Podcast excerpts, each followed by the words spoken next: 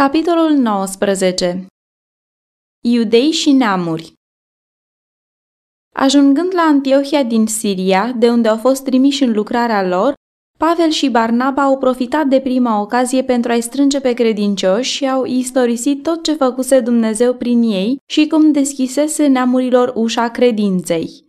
Biserica din Antiohia era mare și creștea mereu. Centru al activității misionare, ea era una din cele mai importante grupe de credincioși creștini. Membrii ei erau alcătuiți din diferite clase de oameni, atât dintre iudei cât și dintre neamuri. În timp ce apostolii împreună cu evangeliștii și membrii laici din Antiohia erau uniți într-un efort stăruitor de a câștiga multe suflete la Hristos, câțiva credincioși iudei din Iudeea, din partida fariseilor, au izbutit să pună în discuție o problemă care în curând a dat loc la o deosebire de păreri în biserică, fapt ce a produs consternare printre cei dintre neamuri veniți la credință. Cu multă convingere, acești învățători iudaizanți susțineau că, spre a fi mântuit, cineva trebuie să fie circumcis și să păzească întreaga lege ceremonială. Pavel și Barnaba au întâmpinat această falsă învățătură cu promptitudine, opunându-se introducerii ei printre creștinii veniți dintre neamuri. Pe de altă parte, mulți dintre credincioșii iudei din Antiohia au susținut poziția fraților de curând veniți din Iudea. În general, convertiții iudei nu erau dispuși să se miște tot atât de repede după cum providența lui Dumnezeu le deschidea calea. Ca urmare a lucrării apostolilor printre neamuri, era clar că acești convertiți din urmă vor întrece cu mult la număr pe convertiții dintre iudei. Iudeii se temeau că, dacă restricțiile și ceremoniile legilor nu aveau să fie obligatorii pentru neamuri, drept condiție pentru părtășia în biserică, particularitățile naționale ale iudeilor, care până aici îi ținuseră deosebiți de toți ceilalți oameni, în cele din urmă vor ajunge să dispară printre aceia care primeau solia Evangheliei. Iudeii totdeauna se mândreau cu rânduielile datelor de Dumnezeire și mulți dintre aceia care fuseseră convertiți la credința lui Hristos încă mai considerau că din moment ce Dumnezeu a fixat odată în mod lămurit felul de închinare iudaică, era foarte puțin probabil că el ar îngădui vreodată vreo schimbare în vreuna din îndrumările date. Ei stăruiau că legile și ceremoniile iudaice trebuie să facă parte din rânduielile religiei creștine. Ei erau înceți în a înțelege că toate jertfele aduse nu au fost altceva decât o preînchipuire a morții Fiului lui Dumnezeu, în care tipul întâlnea antitipul și după care riturile și ceremoniile dispensațiunii mozaice nu mai erau obligatorii. Înainte de convertirea sa, Pavel se socotise ca fiind fără vină cu privire la neprihănirea care o dă legea, Filipen 3,6. Dar, odată cu schimbarea inimii, el a câștigat o mai clară înțelegere a misiunii Mântuitorului ca răscumpărător al întregului neam omenesc, atât neamuri cât și iudei, și a învățat deosebirea dintre o credință vie și un formalism mort. În lumina Evangheliei, vechile ritualuri și ceremonii încredințate lui Israel au dobândit o nouă și mai profundă însemnătate. Lucrurile cărora ele le erau o umbră s-au înfăptuit și cei care trăiau sub dispensațiunea Evangheliei au fost scutiți de păzirea lor. Totuși, Pavel ținea legea de neschimbat a celor zece porunci ale lui Dumnezeu, atât în spiritul cât și în litera ei. În biserica din Antiohia, dezbaterea problemei circumciziunii a dat loc la multă discuție și frământare. În cele din urmă, membrii bisericii, temându-se ca nu cumva consecința acestei continue discuții să fie vreo dezbinare între ei, au hotărât să-i trimită pe Pavel și Barnaba, împreună cu câțiva bărbați de seamă din biserică, la Ierusalim, spre a prezenta problema înaintea apostolilor și bătrânilor. Acolo ei aveau să întâlnească delegați din diferite biserici, cum și pe cei care veniseră la Ierusalim să ia parte la sărbătorile care se apropiau. Între timp, orice discuție trebuia să înceteze până când avea să fie luată o hotărâre definitivă în Consiliul General. Această hotărâre avea să fie apoi acceptată de toți din diferitele biserici din întreaga țară. În drum spre Ierusalim, Apostolii au vizitat pe credincioșii din cetățile prin care treceau și i-au încurajat, istorisindu-le experiențele lor în lucrarea lui Dumnezeu și relatându-le despre convertirea neamurilor. La Ierusalim, delegații din Antiohia i-au întâlnit pe frații din diferitele biserici care se adunaseră pentru o adunare generală și le-au istorisit despre succesul care însoțise lucrarea lor printre neamuri. După aceea, ei au schițat în mod clar tulburarea care se ibise din pricină că anumiți farisei convertiți veniseră la Antiohia spunând că spre a fi mântuiți, convertiții dintre neamuri trebuie să fie circumciși și să păzească legea lui Moise. Problema a fost discutată cu însuflețire de către cei adunați. Strâns legat de problema circumciziunii erau multe altele care cereau un studiu atent. Una dintre acestea era care să fie atitudinea față de folosirea cărnurilor oferite idolilor. Mulți dintre convertiții dintre neamuri trăiau în mijlocul oamenilor neștiutori și superstițioși, care aduceau idolilor multe sacrificii și jertfe. Preoții acestor închinători păgâni făceau un negoț întins cu aceste jertfe și iudeii se temeau ca nu cumva cei convertiți dintre neamuri să aducă discreditare creștinismului prin cumpărarea cărnii care fusese oferită idolilor, prin aceasta acceptând într-o oarecare măsură obiceiurile idolatre. De asemenea, neamurile obișnuiau să mănânce carnea animalelor care fusese răsugrumate, în timp ce iudeii au fost îndrumați de Dumnezeu că atunci când animalele erau sacrificate pentru hrană, să se dea o deosebită grijă ca sângele să se scurgă din trup. Altfel, carnea nu avea să fie socotită sănătoasă.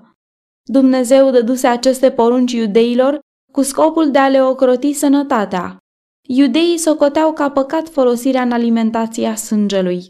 Ei susțineau că sângele era viața și că vărsarea sângelui era o consecință a păcatului. Neamurile din potrivă practicau strângerea sângelui care curgea de la animalele sacrificate și îl foloseau la pregătirea hranei. Iudeii nu puteau crede că ei trebuiau să schimbe obiceiurile pe care le primiseră în urma deosebitei îndrumări a lui Dumnezeu.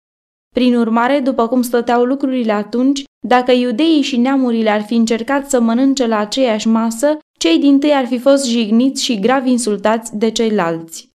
Neamurile, în mod deosebit grecii, erau cât se poate de liberi în deprinderi și exista primejdia ca unii, neconvertiți în inima lor, să facă numai o mărturisire a credinței, fără a renunța la practicile lor rele. Iudeii creștini nu puteau suferi imoralitatea care nu era socotită de păgâni ca o crimă așa de mare. Iudeii susțineau deci că este un lucru deosebit de important ca circumciziunea și păzirea legii ceremoniale să fie impuse și convertiților dintre neamuri ca o dovadă a sincerității și devoțiunii lor. Ei credeau că prin aceasta vor preveni intrarea în biserică a acelora care, primind credința fără convertirea inimii, ar putea după aceea să facă de râs lucrarea prin imoralitate și excese. Diferitele puncte incluse în lămurirea principalei probleme în discuție păreau să dea Consiliului greutăți de neînvins. Dar în realitate, Duhul Sfânt lămurise deja această problemă prin hotărârea de care părea să depindă dezvoltarea, dacă nu chiar însă și existența bisericii creștine.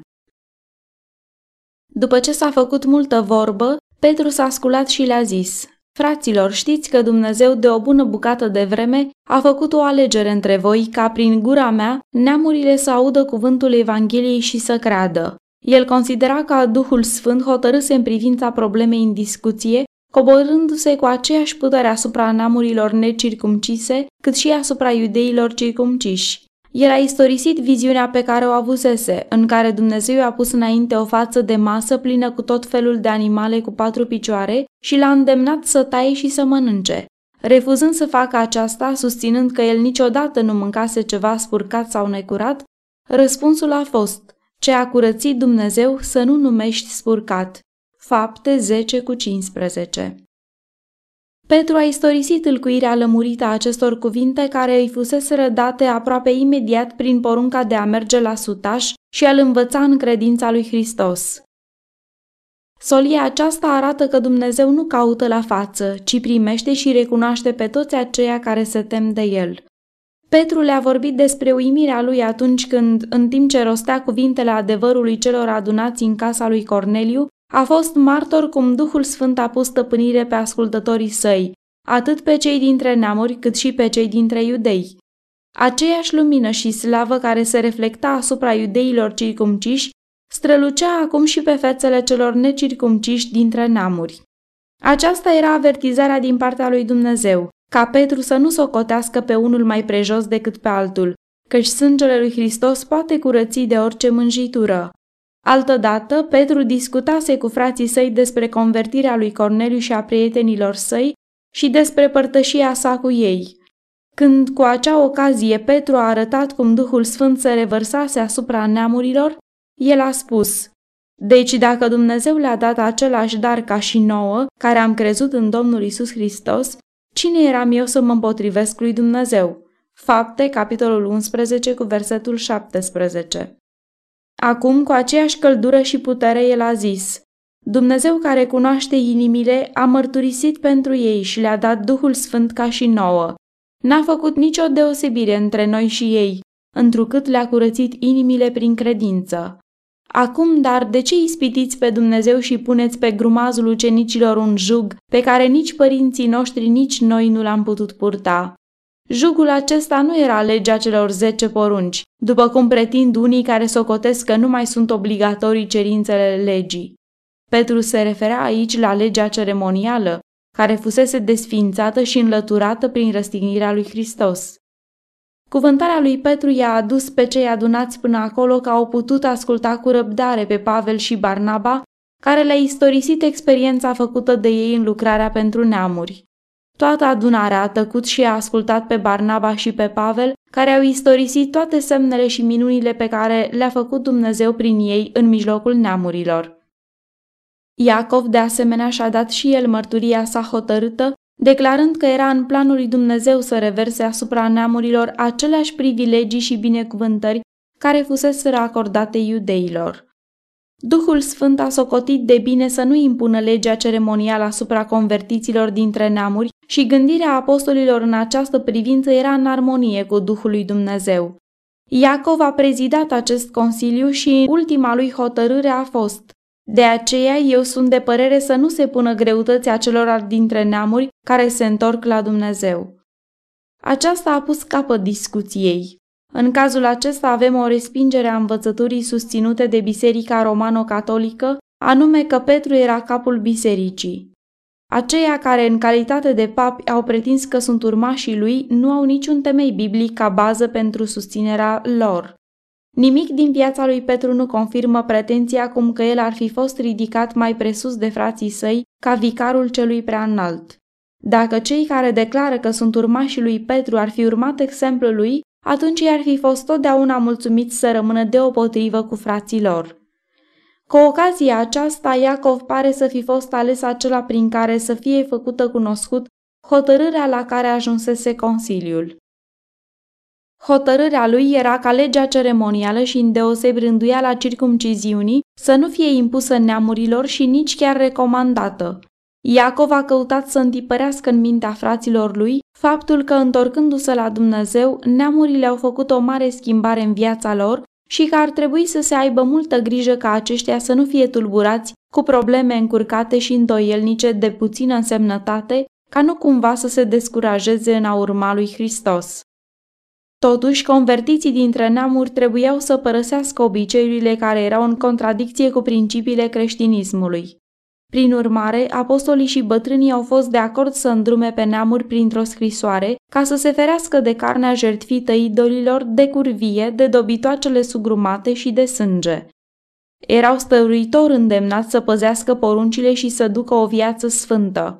Erau de asemenea asigurați că aceia care spuseseră că circumciziunea era obligatorie nu erau autorizați de apostoli să facă acest lucru. Pavel și Barnaba le erau recomandați ca bărbați care și-au pus viața în primejdie pentru Domnul. Iuda și Sila au fost trimiși împreună cu acești apostoli să spună personal neamurilor prin viu grai hotărârea Consiliului. S-a părut nimerit Duhului Sfânt și nouă să nu mai punem peste voi nicio altă greutate decât ceea ce trebuie, adică să vă feriți de lucrurile jertfite idolilor, de sânge, de dobitoace sugrumate și de curvie lucruri de care, dacă vă veți păzi, va fi bine de voi.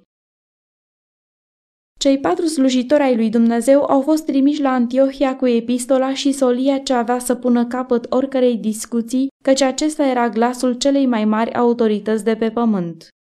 Consiliul care hotărâse asupra acestei probleme era compus din apostoli și învățători care se evidențiaseră în întemeierea de biserici creștine printre iudei și printre neamuri și din delegați aleși din diferite locuri. Bătrânii din Ierusalim cu și trimiși din Antiohia erau de față și mai erau reprezentate și bisericile cele mai influente. Consiliul a hotărât, potrivit cu ceea ce le dictase judecata luminată și potrivit cu demnitatea bisericii întemeiate pe voința divină. Ca urmare a dezbaterilor, ei au văzut cu toții că însuși Dumnezeu răspunsese de la început la această problemă în discuție, prin faptul că revărsase Duhul Sfânt asupra neamurilor și ei au înțeles că partea lor era aceea de a urma călăuzirea Duhului. Nu între corpul creștinilor a fost chemat să se pronunțe asupra acestei probleme. Apostolii și prezbiterii, oameni cu influență și cu judecată, au fost aceia care au chipzuit și alcătuit hotărârea care, după aceea, a fost acceptată de toate bisericile creștine. Totuși, nu toți au fost mulțumiți cu hotărârea. A fost o mică grupă de frați ambițioși și încrezuți în ei înșiși care au desconsiderat-o. Oamenii aceștia și-au luat sarcina să lucreze pe propria lor răspundere.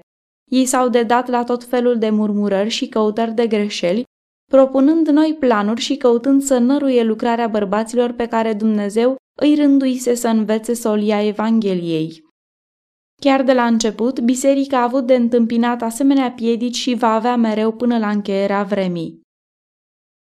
Ierusalimul era metropola iudeilor și acolo se găsea cel mai mare exclusivism și bigotism. Iudeii creștinați, trăind cu viziunea templului, firește că îngăduiau minților să se întoarcă la privilegiile deosebite ale iudeilor ca națiune. Când ei au văzut biserica creștină depărtându-se de ceremoniile și tradițiile iudaismului și și-au dat seama că sfințenia aceea deosebită cu care au fost îmbrăcate obiceiurile iudaice va dispărea în lumina noii credințe, Mulți s-au mâniat pe Pavel ca fiind el acela care, în mare măsură, a pricinuit această schimbare. Nici chiar ucenicii nu erau cu toții pregătiți să primească din inimă hotărârea Consiliului. Unii erau plini de râvnă pentru legea ceremonială și ei l-au privit cu neplăcere pe Pavel, fiindcă socoteau că principiile sale cu privire la obligațiile legii iudaice nu erau așa stricte. Hotărârile largi și mult cuprinzătoare ale Consiliului General au adus încredere în rândurile credincioșilor dintre neamuri și lucrarea lui Dumnezeu se dezvolta tot mai mult. În Antiohia, biserica s-a bucurat de prezența lui Iuda și a lui Sila, care, fiind și ei proroci, au îndemnat pe frați și i-au întărit cu multe cuvinte. Acești bărbați evlavioși au zăbovit o vreme în Antiohia. Pavel și Barnaba au rămas în Antiohia și învățau pe norod și propovăduiau cu mulți alții cuvântul Domnului. Când cu o ocazie mai târziu Petru a vizitat Antiohia, el a câștigat încrederea multora prin purtarea sa prudentă față de convertiții dintre neamuri. Pentru o vreme, el s-a purtat potrivit luminii date din cer. El a învins atât de mult prejudecata firească, încât a stat chiar la masă cu convertiții dintre neamuri. Însă, când unii dintre iudeii care țineau cu străjnicie la legea ceremonială au venit de la Ierusalim, în mod neînțelept, Petru și-a schimbat atitudinea față de convertiții dintre păgâni. Unii dintre iudei s-au prefăcut și ei cu el, așa că până și Barnaba a fost prins în lanțul fățărniciei lor. Descoperirea acestor slăbiciuni din partea acelora care fuseseră respectați și iubiți ca niște conducători a lăsat o foarte dureroasă impresie în mințile credincioșilor dintre neamuri. Biserica era amenințată de dezbinare, însă Pavel, care a văzut influența nimicitoare pentru biserică prin purtarea cu două fețe a lui Petru, l-a mustrat pe față pentru ascunderea adevăratelor sale sentimente. În fața bisericii, Pavel l-a întrebat pe Petru, Dacă tu, care ești iudeu, trăiești ca neamurile și nu ca iudeii, cum silești pe neamuri să trăiască în felul iudeilor? Galateni 2 cu 13 și 14 Petru a văzut greșeala în care căzuse și a căutat de îndată să îndrepte răul pe care îl săvârșise atât cât îi stătea în putere. Dumnezeu, care cunoaște sfârșitul de la început, i-a îngăduit lui Petru să-și dea pe față slăbiciunea caracterului său, pentru ca încercatul apostol să vadă că în sine însuși nu era nimic cu care să se mândrească. Chiar cel mai bun dintre oameni, dacă este lăsat singur, va greși în judecata sa.